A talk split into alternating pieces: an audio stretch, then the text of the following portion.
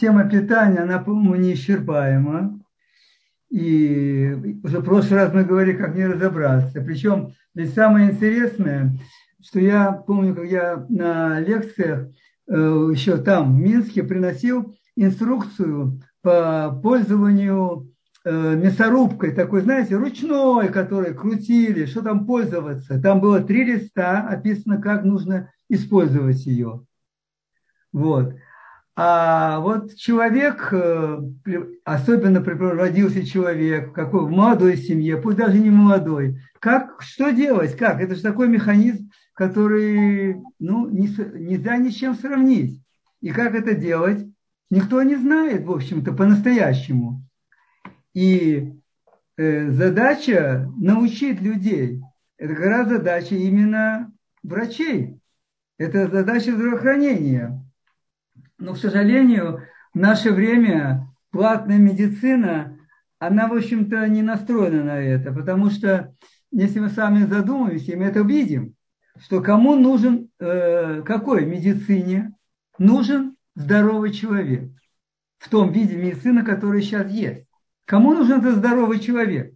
Ведь, например, я говорил прошлый раз, потому что в Китае, например, семейному врачу в семьях, которые могли содержать врача, платили зарплату только тогда, когда люди были, члены этого семейства, были здоровы.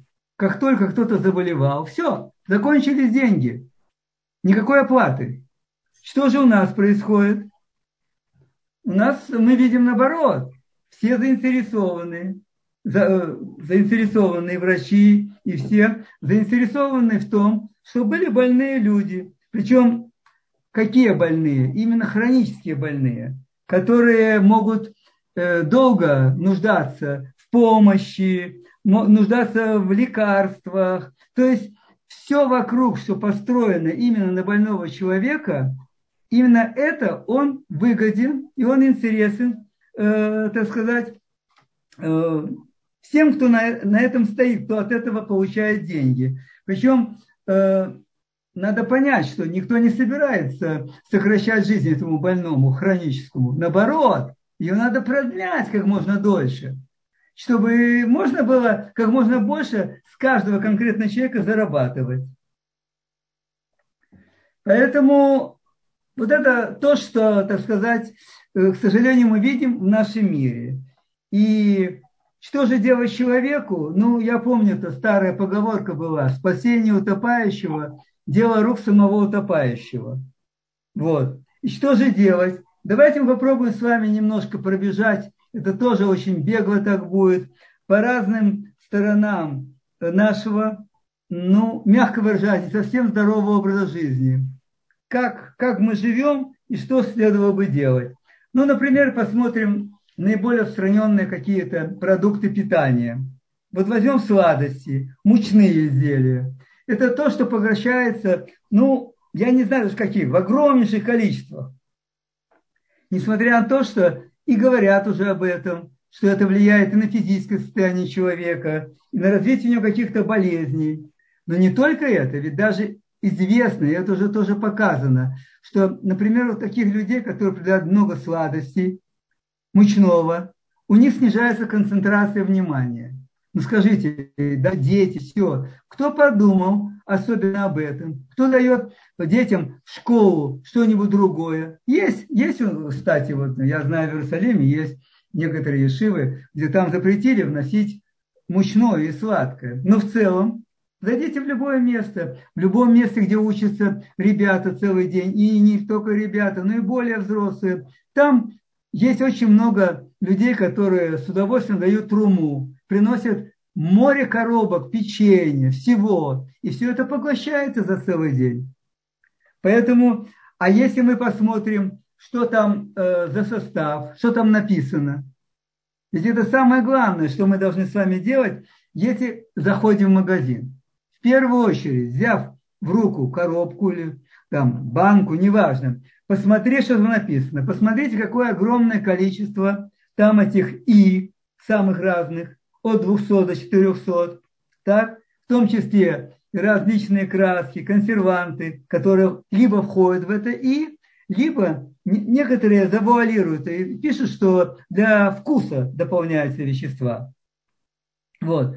Кроме того, когда мы смотрим на продукт, который выбрали, надо помнить, что существует закон, и он выполняется практически во всех странах.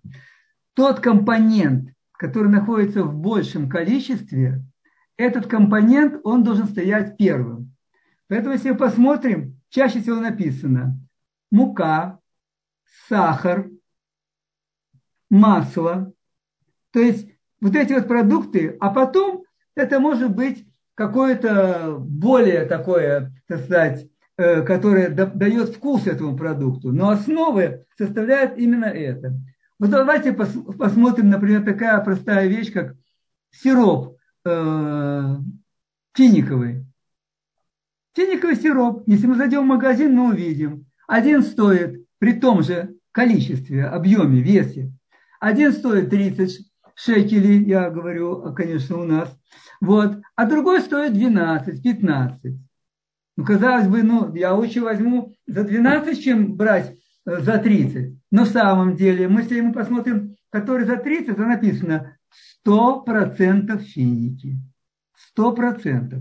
Если мы тут посмотрим, то написано 40% фруктов, в лучшем варианте, а может быть и меньше. А что же остальное? Понятно, что остальное. Остальное сахар, остальное карамель, которая является, ну, в общем, достаточно опасным э, пищевым продуктом, пищевым, еще тоже с иронией, можно сказать. То есть, в целом есть закономерность. Тем, чем дешевле продукт, тем он более опасен и ядовит для нашего организма. Эта закономерность стопроцентная, и каждый может это увидеть. Вот. Есть, конечно же, страны, развитые более, где э, Минздрав, в общем-то, старается как-то бороться, выступая инициатором борьбы против продуктов. У нас в последнее время инициатором борьбы за здоровье выступает Министерство финансов.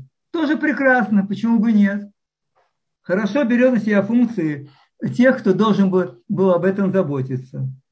Теперь, э, все мы уже вот-вот находимся в преддверии Хануки. Я думаю, не надо вам рассказывать, какое огромное количество теста, э, жареного в масле, в э, эти дни съедается. Причем масло тоже какое? Масло, оно уже чаще всего черное от употребления, от горения потому что никто его особо не меняет. Кроме всего прочего, изначально используется соевое масло, а оно, по мнению многих, так сказать, э, людей, которые пишут об этом, оно, в общем-то, примерно на уровне машинного масла находится. Потом немножко дальше мы скажем, почему, что там сои.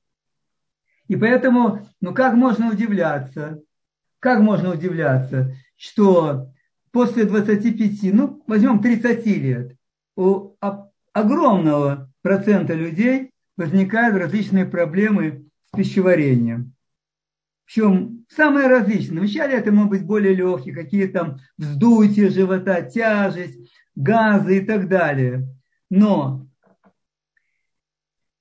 это же все прогрессирует, это все усиливается.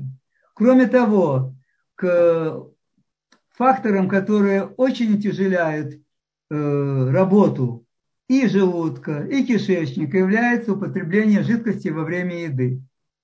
Это почему-то становится, никак не, не, не может войти это понимание, что жидкость во время еды нельзя употреблять. Потому что ее нужно употреблять за 20-30 минут до еды. Если же мы употребляем жидкость во время еды, что происходит?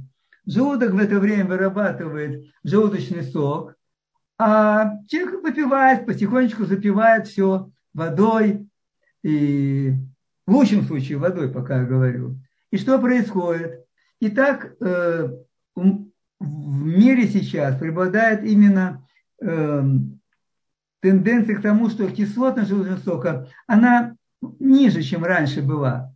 Но если еще разбавить ее водой, то получается, что пища, которую человек покушал, она лежит в желудке, и не хватает э, концентрации желудочного сока, чтобы ее начать как следует э, разлагать, рас, э, да, расщеплять.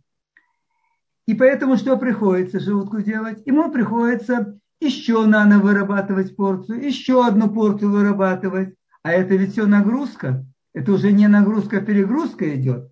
Поэтому питье, в общем-то, надо взять для себя такую норму, что выпить до еды минут 30, и потом желательно, в зависимости, в зависимости от того, какую пищу человек кушал, какая была у него еда, может быть полтора часа, может быть даже и два часа. Для того, чтобы помочь организму быстрее с этим справиться и с минимальной затратой для этого энергии и сил. Когда мы говорим о питье, ну, наверное, стоит сказать, что понятно же, по-моему, уже все это слышали, все, что это не имеется в виду сладкие напитки, которые продаются. В первую очередь всякие там колы, пепси, колы и так далее. Вот. И поскольку эти напитки, они, в общем-то, состоят из сахара и карамели. И я не знаю, но, по-моему, где не приходится присутствовать на каких-то э, э, событиях, э, особенно в Этнесите, среди ребят и так далее, всегда полно на столе стоит это, этих бутылки Кока-Колы, Пепси-Колы, ну, всего такого. Очень сложно сказать, как можно, как можно говорить о здоровье, если употреблять такие вещи. Теперь еще один есть очень интересный напиток, который содержит э, большое количество сахара. Я э, пару лет читал, что когда проверяли, есть так э, шоку, шоку, который любят, по-моему, все дети. Утром им с удовольствием дают. Это молоко, какао. И главное, что это огромное количество сахара. Писали тогда, что в двух литрах шоку, да, примерно используется, дополняется оно, не знаю, 15-18 ложками сахара. Это даже представить себе тяжело. Но этот факт, который есть. Вот. И есть еще целый ряд э, компонентов, которые там включаются. И одним из первых из них является молоко. Но в прошлый раз мы говорили о молоке. Может быть, сегодня немножко затронем. Но в целом Э, я думаю, что уже, может быть, не совсем стоит повторяться, хотя тема молока, она вполне может быть темой отдельной беседы, да, где-то примерно тоже на час, не менее. Поэтому что можно сказать? Что человек, который как бы, ну, в общем, желает здоровья себе, своим детям, с моей точки зрения, молочные продукты промышленного производства, в общем-то, в дом он не должен их носить. Ну, изредка мода, я не знаю, но получается очень странная картина. Немножко этого изредка, немножко того изредка, еще чего-то изредка. И того уже получается не совсем изредка и не совсем мало. Одним прекрасным, ну, не знаю, даже не могу назвать слово заменителем, просто прекрасным молоком, которое может быть это растительное, и в первую очередь миндальное. Причем, опять-таки, миндальное молоко, если покупать, то надо посмотреть, что там есть. И мы опять увидим, сколько там миндальных, э, в общем-то, что стоит на первом месте. И мы увидим, какие там консерванты есть или что. Поэтому, с моей точки зрения, сделать миндальное молоко, оно ну, занимает это времени меньше, чем сходить в магазин и, и купить молоко. Меньше времени занимает. Причем очень просто это делается. Если для кого-то, я думаю, что многие наверняка это могут видеть э, э, в интернете э, находится. Но я просто могу с вами посоветоваться таким элементарным рецептом. Это взять стакан молока, миндаля. Хорошо даже можно добавить еще фундук. Очень хорошее сочетание немного. Замочить на ночь. И, пожалуйста, утром залить литром, литром воды даже можно. То есть литр молока будет. Вот. Из такого количества орехов. Ну, по полезности, я не знаю даже, вот по себестоимости, это уже не настолько дороже будет. Но, по крайней мере, это что-то все-таки человек получает. Теперь, что еще очень перегружает наш желудочно-кишечный тракт? Это кроме питья воды во время еды, это то, как мы э, прожевываем пищу, точнее, сколько раз мы ее прожевываем. Это одна из самых таких серьезных тоже проблем, потому что желудок получает неподготовленную пищу, и она там лежит, и желудок мучается, и люди мучаются, состояние у них не самое хорошее.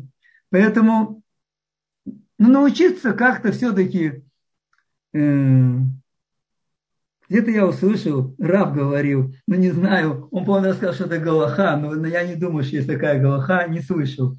Что хотя бы 13 раз приживать пищу во рту. Хотя бы 13 раз. Ну, можно начать попробовать, сколько человек может это сделать. Очень интересно будет. Но, по крайней мере, это очень помогает. Не говоря, конечно, о таких более тяжелых продуктах для переваривания, сидят там мясо, еще что-то. Его надо хорошо, в общем-то, как бы, ну, растолочь во рту. Теперь еще один фактор, который ухудшает это э, работу, утяжеляет ее, это э, после еды пойти полежать или поспать. Причем, когда это чаще всего практикуется нами, это, конечно же, в шаббат, вот, поскольку говорится день такой отдыха, по крайней мере, ну, частичного отдыха, а от учебы нет отдыха. И в, в, э, в праздники, вот, если возьмем еврейские, в это всегда человек хорошо покушает. Как правило, у него еда уже вот где-то примерно здесь находится, вот тут вот. Я раз вспоминаю выражение, когда-то говорили, что наелся по горло не очень понятно было, особенно, ну, я еще вот поменьше был, мальчиком, по горлу. Как, а теперь я действительно понимаю, что большинство, больше, много людей наедаются именно по горло. И после этого, например, лечь, и еще и поспать, ну, тяжелее нагрузки на организм представить себе э, даже сложно, потому что отключаются э, наши, у нас отключаются мозговые центры, по регуляции переваривания в какой-то мере, ослабевает их воздействие. И кроме всего прочего, это все приводит к такому застою крови. И поэтому, безусловно, э, лежание, а тем более сон после еды обильный, я уже не, немножко человек поел, ничего страшного, то это, конечно, фактор, который очень утяжеляет э, работу пищеварительной системы и поспособствует многим заболеваниям. Теперь, когда мы сейчас говорили, что наелся по горло и так далее, и существует, уже установлено, не знаю сколько, наверное, веков, может быть, ну, по крайней мере, последние, наверняка, там, 100-150 лет об этом говорится, что треть объема желудка человека, она должна оставаться пустой чтобы туда могли изливаться соки и чтобы пища могла хорошо перевариваться. Треть. А нормальный желудок, если я не знаю, у кого он есть сейчас из нас, потому что в детстве нас, нам его разбили как следует. Вот. А нормальный желудок – это объем, в общем-то, ну, возьмем 500, 500 миллилитров. Ну, не знаю, 600 это я не знаю, может если человек уж очень такой большой. Вот. Так значит, что должно быть? 400 миллилитров примерно, предположим, еды за одноразово нам стоит вводить в желудок. А что такое 400 миллилитров еды? Это два стакана. Два стакана. Понятно, что большинство из нас ест намного больше. Вот. И это еще один фактор к тому, чтобы утяжелить работу ведь, э, понимаете, самая интересная вещь, что желудок, он, как любой орган, нуждается в отдыхе. И почему-то мы не очень это воспринимаем. И самое главное, что до сих пор сохраняется устоявшийся миф, что когда, предположим, у человека есть проблемы с желудком, ну, гастрит, предположим, язвенная болезнь, чтобы не нас это говорилось, вот, то рекомендуют что? Я думаю, каждый из вас это слышал и знает, по крайней мере, читал. Есть поменьше и почаще. Так если поменьше, это действительно хорошо, но почаще, как можно сказать есть почаще, потому что с каждым приемом пищи, и даже не просто приемом, а как только пища попадает к человеку на язык, тут же включаются все механизмы, и желудок начинает работать. Что значит работать? В первую очередь у него выделяется желудочный сок. А основным компонентом желудочного сока является соляная кислота. И поэтому, если у человека, э, предположим, воспаленная слизистая желудка, предположим, даже есть язва, не дай бог, то самым сильным раздражителем для этой больной, больного желудка является именно кислота, а соляная кислота очень сильная. Если она переваривает мясо, то можете представить себе. Так как можно до сих пор продолжать рекомендовать, что надо есть почаще? Это совершенно непонятно, но это, по-моему, как какой-то шаблон вошло. Почаще надо есть. Поэтому э, в отношении приемов пищи, уже раз мы начали говорить, как почаще или нет, почти всюду, если мы читаем натуропатические какие-то источники, читаем восточные книги, там, по крайней мере, говорится о необходимости 6 и даже 8-часового перерыва между приемами пищи. Причем, что имеется в виду этот перерыв между приемами пищи? Это говорит о том, что никаких перекусов между этим нет кроме воды. Кроме воды. И, в общем, целом, может быть, это не так сложно э, и сделать, если человек в какой-то мере будет занят. А когда человек, он, может быть, менее занят, то его всегда тянет, в общем-то, ну, не знаю, к столу, не к столу, так к холодильнику. И поэтому так и получается. Значит, это дать желудку отдохнуть. Ведь мы знаем, что если человек перетрудил свои мышцы, много ходил, много потренировался, один-два дня надо дать отдохнуть. Когда у человека болит сердце, в первую очередь врачи рекомендуют относительный покой, не перегружаться. Почему же, когда болит желудок, есть проблемы? Почему тут нужно его включать 5-6 раз в день? Совершенно непонятно, но то, что есть. Теперь, вообще само по себе стремление человека съесть больше, оно определяется очень многими факторами. Иногда это повышенная эмоциональная возбудимость, иногда это то, что мы очень часто э, кушаем, в это время э, там, интернет смотрит человек, читает и так далее. И в это время ведь все отключается, контроль. Контроль отключается, и человек не чувствует, сколько он съедает. Это происходит просто автоматически. Кроме всего прочего, на многих торжествах или в гостинице, посмотрите, когда человек приезжает. Я, правда, очень давно не был там, в гостиницах, уже очень давно, ну, из-за других вопросов, из-за кашрутов и так далее. Но посмотрите, что происходит. Человек несколько раз подходит к тому, ну как там, столы называются или что, где выставлена эта пища. Несколько раз. Один даже кто-то сказал, что сейчас сукот, что все делают акафот от своего стола к этому столу, где стоит пища, и каждый раз в тарелке что-то себе кладется. Ну, понятно, человек, в общем, как бы заплатил за это все. Дальше, например, если посмотреть на свадьбу, человек иногда ест, ест, ест. И действительно, один раз я услышал, когда спросил у него, слушай, ну, может быть, немножко дай передохнуть пока там желудку своему. Он мне сказал, я же ведь чек положил. Так э, как же теперь не есть? Понимаешь, что происходит? Вот.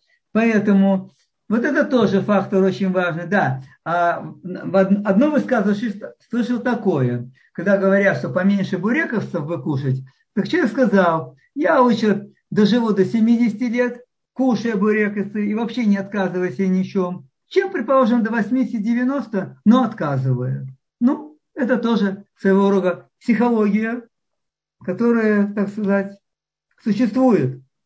Теперь, есть продукты, которые э, нашему организму тяжело переваривать.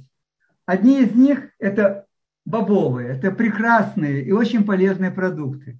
И чечевица, и горох, и фасоль. Продукты просто в большинстве своем, по своему составу, они многие практически идентичны мясному белку. И действительно это очень полезно. Но для людей они часто бывают э, нагрузочными очень.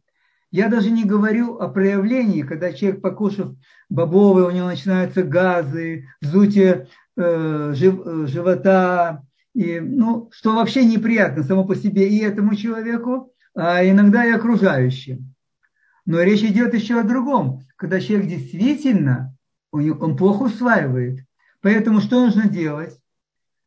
Одного замачивания бобовых это недостаточно для тех, кто хуже усваивает, там нужно обязательно все-таки немножко их проращивать. Дать им прорастить. Это вещь простая, достаточно известная. И это намного улучшает их усвоение, облегчает. И поэтому это действительно очень полезно. Кроме всего прочего, из э, опыта своего, и, который я тоже увидел, я не сам дошел до этого, естественно, написано было, и я проверил, действительно это работает. Если при э, приготовлении чечевицы, я пробовал на чечевице в основном, использовать э, в воде вместе с чечевицей имбирь и куркум. Действительно, очень хорошо, э, легче намного усвоение идет этих э, тогда, э, бобовых. А они нужны, нужны всем. Ведь даже многие белковые смеси для спортсменов, они очень многие, они приготовлены из белка гороха. И очень много об этом написано. Дальше. Еще есть один продукт, который бывает тяжелый для человека. Это продукт э, молочный сахар, лактоза. Потому что у большого количества людей э, после, э, после где-то двух лет, двух, немножко чуть больше, может быть, э, исчезает лактаза, это фермент, который расщепляет вот этот молочный сахар. И организм не может его расщепить. И тогда начинает по припределению молока расстройство кишечника и все и так далее. То есть, э, и, да, да, интересно, ведь именно отмечено в исследовании, что после двух лет начинает уменьшаться и исчезает вот этот фермент. О чем это говорит? Это еще раз нам показывает, что, вероятно, организм нас рассчитан максимум, предположим, до двух лет употребления молочного, а потом нет в этом необходимости. Но что же делать с тем, предположим, количеством огромного молока, например, в таких странах, как Голландия, ну, какая еще? Новая Зеландия. Это огромные молочные страны. Там огромное количество молока. Но там давно уже существует процесс на заводах, лабораториях, где отделяют лактозу от молока. И потом лактоза используется для разных целей, и в первую очередь для, э, ну, для алкогольных напитков. Очень интересно, это ведь тот же сахар, как и любой другой. Это э, делаются алкогольные напитки в других странах, например, из картофеля, из пшеницы, из винограда, где много сахара. А в этих странах приготавливают из лактозы. И, так сказать, и продукт не пропадает, и как бы сам, сам по себе он становится легче для усвоения. Теперь, и, ну, в общем-то, я уже и в прошлый раз говорил о молоке, еще можно много говорить, но думаю, пока оставим. Их прекрасным, конечно, э, э, заменителем, я уже сказал, это растительное молоко. Но опять-таки, какое молоко? Если вам мы возьмем два таких продукта, ну, из, э, продукт, с которого делается молоко, это соя, и еще один продукт, это э, кукуруза. Это два наиболее инженерно-генетически преобразованные продукты. И причем в какой-то мере продолжается это преобразование и дальше. То есть мы знаем, что в нормальных странах положено писать, такой значок есть, GMO, правильно? То есть это генетически модернизированный продукт. И э, поэтому надо обязательно смотреть, написано там, есть это, вернее, скорее всего, чаще всего, когда есть, это не пишут. Но вот когда нет такой, соя такая необработанная, там пишется, что no GMO. И поэтому, опять-таки, надо очень внимательно смотреть, какое молоко берут и как э, стоит ли его употреблять. Я уже не говорю о других наполнителях. В отношении кукурузы это вообще особый, э, особый, так сказать, вопрос. Потому что кукуруза, как делается это ну, преобразование эти инженерные? Берутся нуклеиновые кислоты из продукта, например, сои, кукурузы, и потом путем искусственных всяких преобразований, а в наше время это очень так развито, можно получить продукт, который будет более желтого цвета, который будет более, может быть, э, мягкий, который будет давать урожайность, ну, предположим, в 5 раз, ну, в 3-4 раза больше, чем обычная. Я, например, знаю, что когда в Минске мы занимались вопросом питания, в Минске были хозяйства, которые выращивали пшеницу э, для слуг народа. Там э, были отдельные хозяйства, где не употреблялись, понятно, удобрения. И самое главное, где пшеница была не модифицированная. Я тогда очень интересовался. Мне там четко сказали, что получают с одного гектара, но в общем с одной и той же единицы площади, вот этой пшеницы получают урожай, предположим, 10-12 центнеров. В то время как такой Э, урожай средний пшеницы, который выращивается, мы с вами кушаем, это примерно 40, а в лучших местах доходит до 50, 55 центнеров. Представляете, какая разница? Так вот, кукуруза как раз один из тех продуктов, которые очень серьезно преобразовали, особенно в Южной Америке это отличаются страны, потому что там используется очень широко. И поэтому, если вы видите, что в составе продуктов есть кукурузный сироп, кукурузный крахмал, я вам очень не советую брать и использовать эти продукты, потому что это чисто генетически образованный продукт. Кстати, вот э, всякие рыбы, которые разводятся искусственно э, в прудах и так далее, да, от чего они так хорошо растут быстро и набирают вес – потому что они получают вот эту пищу добавки. И одно из компонентов очень таких, э, которых используется в муке, которые кормят этих рыб, это именно продукты из кукурузы. Поэтому, соответственно, мы получаем все то же самое. Теперь из этих же продуктов делают масло, соевое масло, которое, кстати, э, ну, в общем-то, не очень хорошее, не очень рекомендуется. Любое соевое масло. И кроме всего прочего, еще такие масла, например. Кстати, очень много сейчас пишут о том, что шемен масло, канолы, тоже не ахти какое полезное, но, по крайней мере, насчет соевого масла это четко установлено, это четко все знают. Теперь, и все, если мы возьмем с вами термические продукты, которые либо жареные, либо термически обработанные, там всегда используется очень много масел, очень много жира. И чаще всего это масла, которые, в общем-то, представляют достаточно опасность для организма. Например, маргарин до сих пор широко используется. Например, пальмовое масло. Вот очень тоже широко используется, а его влияние известно. Соевое масло всюду используется. Вот я сейчас говорил, что сейчас суганиот будет жариться. Но не только суганиот, а очень многие вещи, которые готовятся, они тоже жарятся. Поэтому если, если уже употреблять, то, конечно, желательно употреблять масло более качественное. Это в первую очередь оливковое масло, опять-таки качественное оливковое масло. Не то масло, которое, ну я не знаю, я говорю об условиях Израиля, которое в бутылках продается масло э, кишакара, э, катив э, мале и так далее. Если оно стоит 30, 35 и даже 40 шекелей, что вы можете быть уверены, что это масло достаточно низкого качества. Вот.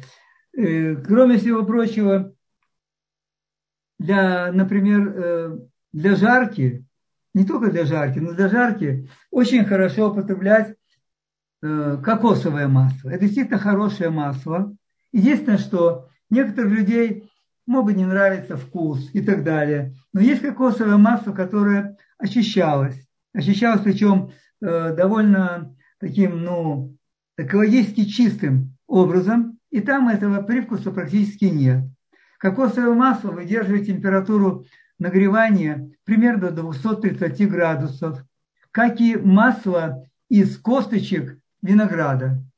Оно тоже выдерживает такую температуру. Рисовое масло есть, и которое из цельного риса сделано, тоже выдерживает. Это очень важно, потому что, например, оливковое масло холодной выжимки, если оно хорошее, опять я все время говорю хорошим, да, то э, у него температура горения примерно 100, до 160, даже 150 лучше. И поэтому все, что выше, оно будет быстро гореть, и, понятно, продукты горения, они э, остаются на сковороде, в пище, ну, всюду, где можно. Это является самыми такими явными канцерогенами, которые, в общем-то, известны всем. И поэтому надо стараться использовать для термической обработки вот эти масла, о которых сейчас, э, в общем, я сказал. Теперь, э, да, теперь, э, когда я говорю о молочных продуктах, тут даже вопрос пробежал, что насчет козьих продуктов. Козье молоко, конечно, значительно лучше коровьего промышленного производства. Но опять-таки все зависит от того, как оно обрабатывается и что туда дополняется. Если просто это пастеризованное молоко, то, конечно, его можно употреблять, но опять-таки далеко не часто, потому что взрослому человеку молоко, в общем-то, не нужно. Не, это пища для детей. Вот. Взрослый человек все уже построил в себе. Поэтому, если иногда говорят, а что же вместо, а что же вместо э, молока? А что значит вместо? Что мы берем из молока? Чаще всего говорят кальций. Ну так для источниками кальция является большое количество растительных продуктов, значительно более высоким содержанием кальция, чем в любом молоке. Тем более, что кальций молока, он, в общем-то, очень плохо усваивается, потому что он, казеинат, он присоединяется с казеином молока и образуется казеинат кальция. А это ничто иное, как клей. Может быть, кто постарше, тот, наверное, видел такой столярный клей был. Он был как кость, и его ничем нельзя было сломать, даже топором иногда тяжело было разрубить. Так вот, казинат кальция как раз и это и образуется. Вот. Поэтому э, я думаю, что очень ладно, пока достаточно говорить. Но тут прошел просто вопрос о отношении масла авокадо. Это хорошее масло, как и масло кунжутное, цельное, квиша, э, квиша, э, холодных cold press, то есть холодной выжимки. Эти масла, конечно же, хорошие, но, может быть, не всегда всем доступны. Кроме всего прочего, и цена у них тоже, в общем-то, такая. Но это, безусловно, хорошие масла. Поэтому кто может, тот хорошенько будет их употреблять. Насчет льняного масла в прошлый раз говорили. Масло прекрасное, но оно очень окисляется. И уже в процессе производства, по крайней мере в тех небольших местах, где мне хотелось бывать, где оно капает из давильни этой вначале в большую емкость, а потом оно только разливается, правда, уже разливается и в темные бутылки, и все. Но оно уже до этого успело окислиться. И это в этом как раз и, э, в общем-то, и опасность, и ненужность тогда такого льняного масла, а стоимость у него действительно очень большая, поэтому, может быть, лучше использовать льняное семя. Использовать его есть достаточно много путей, начиная от добавок в пищу и делая из него халву натуральную, не обработанную. Но опять-таки готовить его только надо, ну, максимум на, э, максимум на э, день, но не более. Э, тут какие-то вопросы есть насчет кабачкового масла. Еще, честно говоря, даже как-то не смотрел, может, не встречал, поэтому сразу могу просто сказать тому, кто задал, я не очень, э, ну, не, не владею этим вопросом. Вот. Теперь, э, какие же сладости? Ну, по-моему, уже насчет белого сахара, я помню еще, по-моему, Амосов говорил. Амосов, это значит, знаете сколько? Наверное, уже лет 45 назад в, в России, ну, в Советском Союзе бывшем. Он говорил, тогда называл, что белая смерть человечества – это белая мука, белый сахар и столовая соль – это белая. Он прямо так тогда говорил. Так и наверняка он не пионер в этом деле. И, в общем-то, посмотрите, все продолжается в значительной мере. Наиболее широкое употребление, конечно же, идет, опять-таки, этого сахара очищенного и столовой соли, в которую обычно добавляется хомер специальный, чтобы она оставалась рассыпчатой, чтобы она не сворачивалась в такие, ну не знаю, кристаллики или что, потому что тяжелее дозировать и использовать. И белая мука – это все, что наиболее широко используется. И поэтому, что если порекомендовать, что можно вам порекомендовать? Понятно, что лучше всего использовать это цельную муку, особенно муку еще более грубого помола, если есть возможность использовать. И, как бы вам сказать, для большинства групп крови, которые я на своем уже клиническом опыте видел, лучше всего все-таки подходит это мука из полбы. На иврите это кусмин, на английском spelt. Это мука наиболее подходящая. У нее э, глютен немножко в другой форме. Она генетически тоже не преобразована. И поэтому усвоение этой муки даже у людей, у которых, которые плохо усваивают пшеницу, а это э, очень многие из них это люди первой группы крови, это написано в таблицах. Вот, они довольно хорошо используют э, кусминовую э, муку из пелта, из полбы. Я знаю, что э, я просто когда мы, э, мы начали, в общем-то, в Израиле выпускать хлеб, первый из этой продукта вообще, э, из э, муки, кусмин, полба, то действительно очень многие люди звонили говорили, что да, очень неплохо я себя чувствую на ней, в то время как пшеничную муку было очень тяжело переваривать. Теперь, э, какие еще продукты можно было порекомендовать, чтобы как-то э, и правильно их покупать? Это орехи. Орехи – прекрасный продукт, и вы все это знаете. Но опять но, как во всех том, что мы говорим, всегда есть но. Но это то, что большинство очищенных орехов, они представляют не только пользу, но даже и опасность для организма, потому что жир в них окисляется. Как он окисляется в очищенных орехах, семечках, очищ... если вы даже сравните на вкус очищенные, которые лежат иногда год, два, иногда и больше, семечки, и если вы очистите семечку тыквенную, возьмете из коробы, то вы увидите совершенно это как разные два продукта, потому что там окисленный жир. Грецкие орехи, я сейчас говорю об Израиле, я не видел в Израиле нормальные грецкие орехи, которые можно покупать.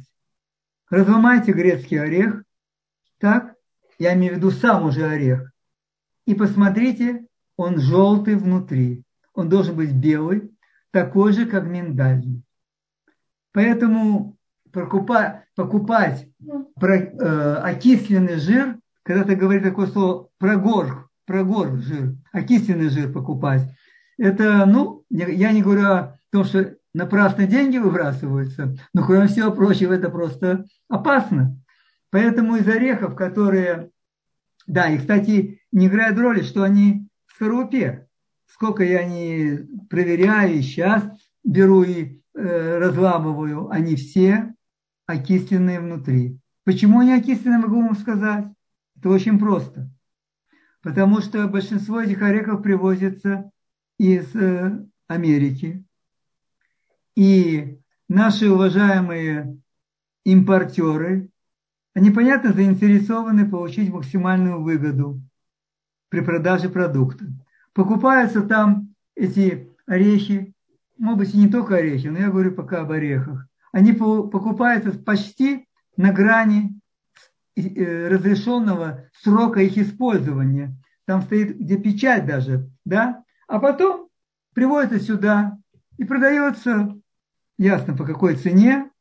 И мы с вами вообще ведь откуда мы знаем, какой срок использования этих орехов? Вы подходите там в, том, в те места, где продаются орехи. Ну, лежат орехи, лежат орехи, море орехов. Какой срок, какая. Поэтому главное для вас, для нас всех, э, диагностически, не то, что будет так, кто-то нам скажет, свеженькие, а главное для нас разломать и посмотреть. Все орехи, все семечки тыквенные должны быть белые на разломе. На разломе. Максимум может быть, ну чуть-чуть, чуть-чуть бледно-бежевые, но уж никак не желтые. Посмотрите, проверьте, правильно ли я сказал. И вы увидите, убедитесь в этом. Ну, понятно, что все орехи, которые там обрабатываются термически, которые продаются, они жареные в масле и сахаре. Они такие вкусные орехи, как бы. Они почти сгоревшие все. Вот. Ну, об этом, по-моему, даже, в общем, людям, которые немножко заинтересованы в здоровье, то, по-моему, даже и не стоит говорить, что даже их нельзя приближать к себе. Теперь, э, еще немножко есть время, да? Теперь в отношении соли я очень рекомендую употреблять соль все-таки морскую, океаническую. Я не думаю, что она намного дороже. И сколько соли человек употребляет. Э, гималайская соль, тоже очень хорошая соль. Чем они хороши? Тем, что э, в отличие от столовой соли и от соли из Мертвого моря, если говорить о Израиле, где выпарены все минералы, и остается только натрий хлор. А когда продукт лишен своего полноценного состава, как белая мука, почему она не очень хорошая? Потому что нету тех компонентов, которые находятся в отрубях, которые находятся в оболочке. А Всевышний создал продукт таким цельным. И тогда организм человека его может употреблять. Так вот, соль Э, например, морская, нормальная соль, даже если она иногда бывает кажется нам такой черноватой немножко, то она содержит в себе, ведь не только натрий, она содержит в себе и магний, и кальций. И точно так гималайская соль. Поэтому очень надо стараться использовать такую соль. Я забыл сказать, что если кто-то вдруг захочет после беседы и начнет готовить молоко растительное миндальное – я очень рекомендую вам для вкуса добавлять капельку гималайской соли и капельку, может быть, меда. Либо еще какие-то натуральных подсластителей. Кстати, мы сказали пару слов о сахаре, я не сказал. Из натуральных подсластителей, конечно, лучше всего использовать это кокосовый сахар, это э, сиропы, сиропы э, финиковые, сиропы агавы, кленовый сироп и мед. Но сиропы натуральные, они, они даже в целом превосходят по своим качествам мед. Почему я говорю так? Потому что мед должен быть хороший. Что значит хороший мед? Во-первых, это тот мед, который не стоит на свету и не стоит на солнце. Весь тот мед, который стоит в магазинах на солнце, а у нас круглый год почти, э, круглый год почти солнце, он ничего не стоит. Ну, то есть, он, конечно, наверное, лучше, лучше сладость, чем э, сахар. Лучше, наверное, немножко. Но остальное не надо никаких иллюзий питать, он ничего не содержит. Ничего. Поэтому мед должен быть нормального производителя. Он должен быть в стеклянной банке. Так? Он должен сохраняться э, в темном месте. Я не знаю, может быть и есть. Мне не приходилось видеть э, мед в темном стекле, как, например, оливковая масса. Хорошая оливковая масса, правильная, она обязательно должна быть в бутылке из темного стекла. И тут был вопрос, кстати, в отношении, сколько должно стоить хорошее оливковое масло. Ну, по крайней мере, я так думаю, после 50 шекелей, а из года в год это все повышается. Поэтому тяжело точно сказать. Вот. Так поэтому да. Так э, лучше использовать все-таки вот такие посетители. Плюс к этому, понятно, стевия. Вот. Стевия часто идет с добавкой эритритола. И, в общем, по мнению а, авторов, которые пишут, по мнению врачей натуропатов, считается этот эритритол, э, ну, спаситель, считается достаточно хорошим. Это не э, сукрадит. Потому что если кто-то употребляет сахарозит, так уже лучше, э, ну, употребляйте коричневый органический сахар и так далее, чем сукразит. Это уж сто процентов лучше, чем э, этот. Э. Теперь, многие продукты, э, что они, я не знаю, Батшева, тут 10 минут остается, как вы считаете, продолжать или оставить на вопросы? И здесь есть у нас немножко вопросов. Давайте мы, может быть, озвучим вопросы. Если у нас останется еще несколько минут, мы сможем... Давайте, продолжить. да. Потому что, конечно, есть интересные еще вопросы, но да, я слушаю, пожалуйста. И, значит, нам пишут, что вы говорили про то, что вредно пить во время приема пищи, но боль, большая часть современных источников говорит совсем иначе. Что вы говорите по этому поводу? Смотрите, мне очень тяжело э, здесь оценить. Это та точка зрения, которую я давно принял. И та точка зрения, которая для меня логична. Я не хочу во время еды разбавлять содержимое желудочного сока. В первую очередь. Если сделать 2-3 глотка, никто ничего не говорит. Но когда человек выпивает, предположим, стакан и более и так далее. А вот перед едой выпить воды и даже пару стаканов, чтобы смыть слизь, которая находится у нас на поверхности слизистой желудка и подготовить эту слизистую к приему пищи. Вот это мне кажется рациональным и разумным. Ну вот все, в общем-то, что я могу сказать. Спасибо. Что вы можете сказать по поводу рапсового масла? Это же рапс, это же канола, насколько я понимаю. Да, по-английски это канола.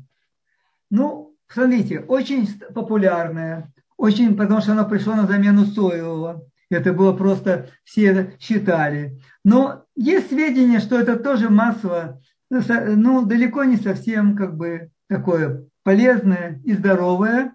Может быть, из-за процессов его э, очищения, потому что э, э, канола масло, которое есть в продаже, оно ведь очищенное, рафинированное.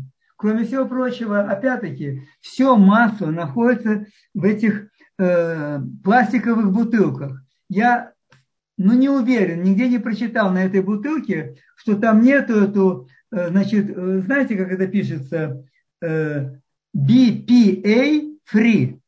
То есть нет этого компонента в пластике. Нигде не видел на этих бутылках.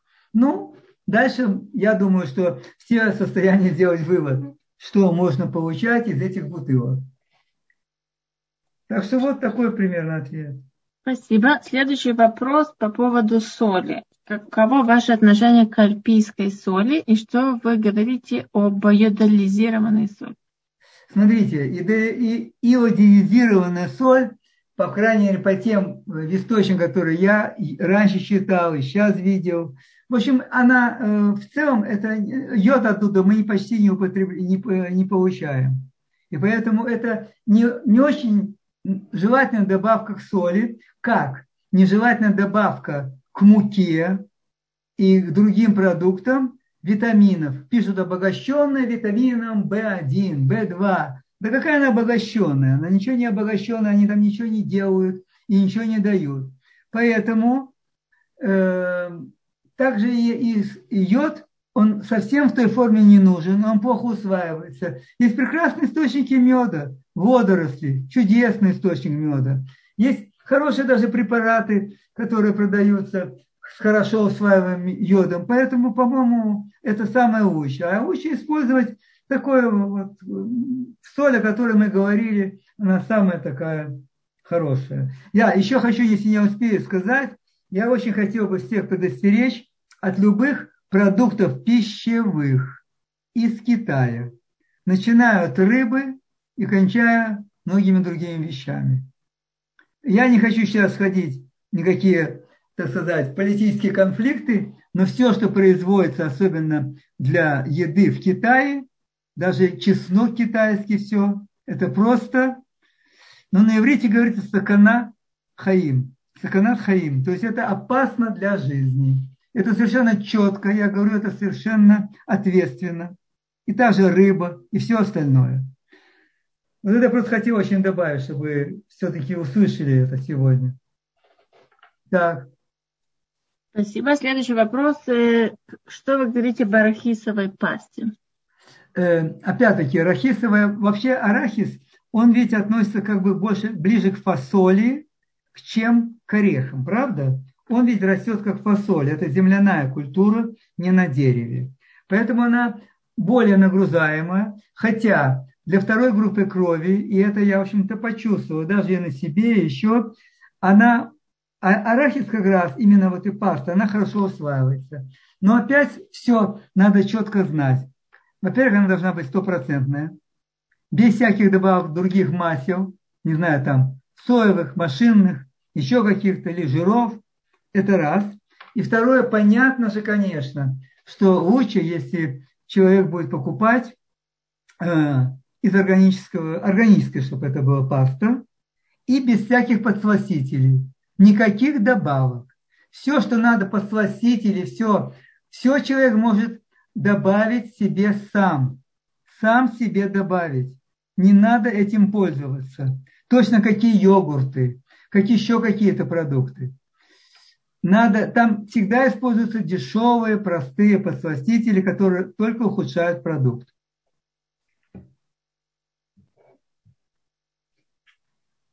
Спасибо. И спрашивает про масло рафинированное да, и не рафинированное. Да, раф... ну рафинированное масло оно проходит э, стадию обработки. Вначале его извлекают жир из продукта, его извлекают химическими всякими растворителями, которые продукты нефти, из нефти добывают эти химические растворители, они очень, вы знаете, что все эти вещества, они хорошо растворяют жир, очищают даже, если надо, там вещи, как бензин, еще очищают от жира. Значит, вначале извлекают это масло оттуда, а потом масло, этот уже совместный продукт, э, который получился, он проходит через фильтры различные и стараются максимально извлечь оттуда вот эти вот растворители химические. Ну, насколько они полно извлекаются, у меня нет данных, но есть сомнения, не только у меня. Это раз.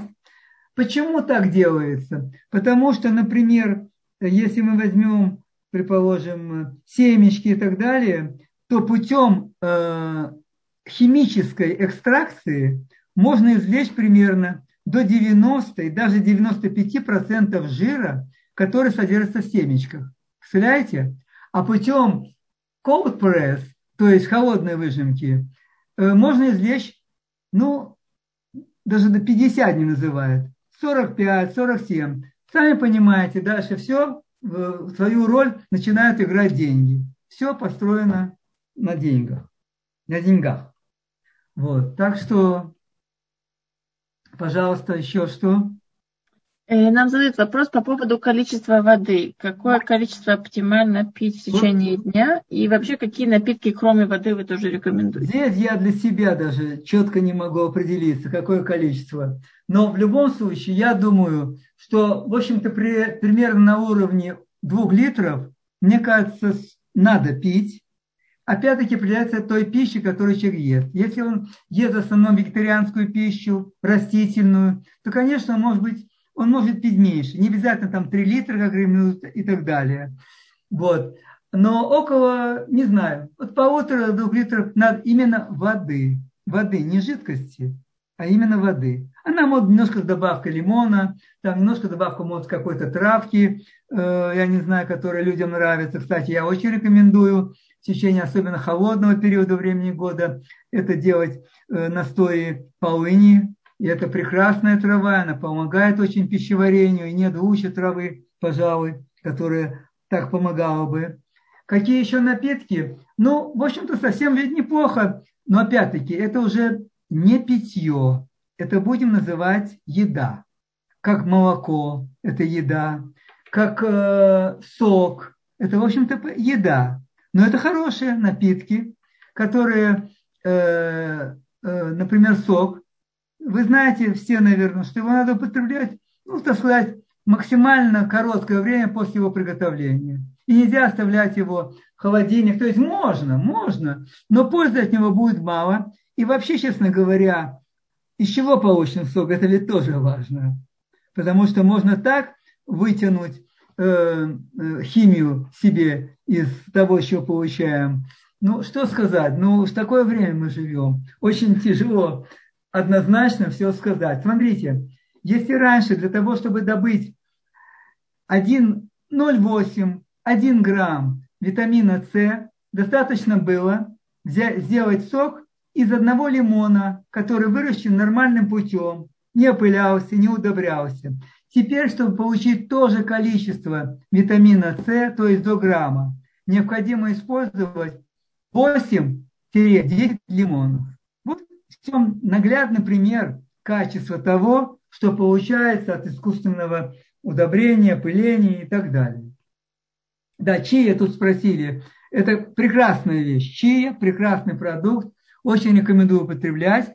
Но для того, чтобы он усваивался, желательно все-таки его, его надо на кофемолке размолоть. Э, Потому что иначе он проходит, почти не оказывая, не давая ничего полезного.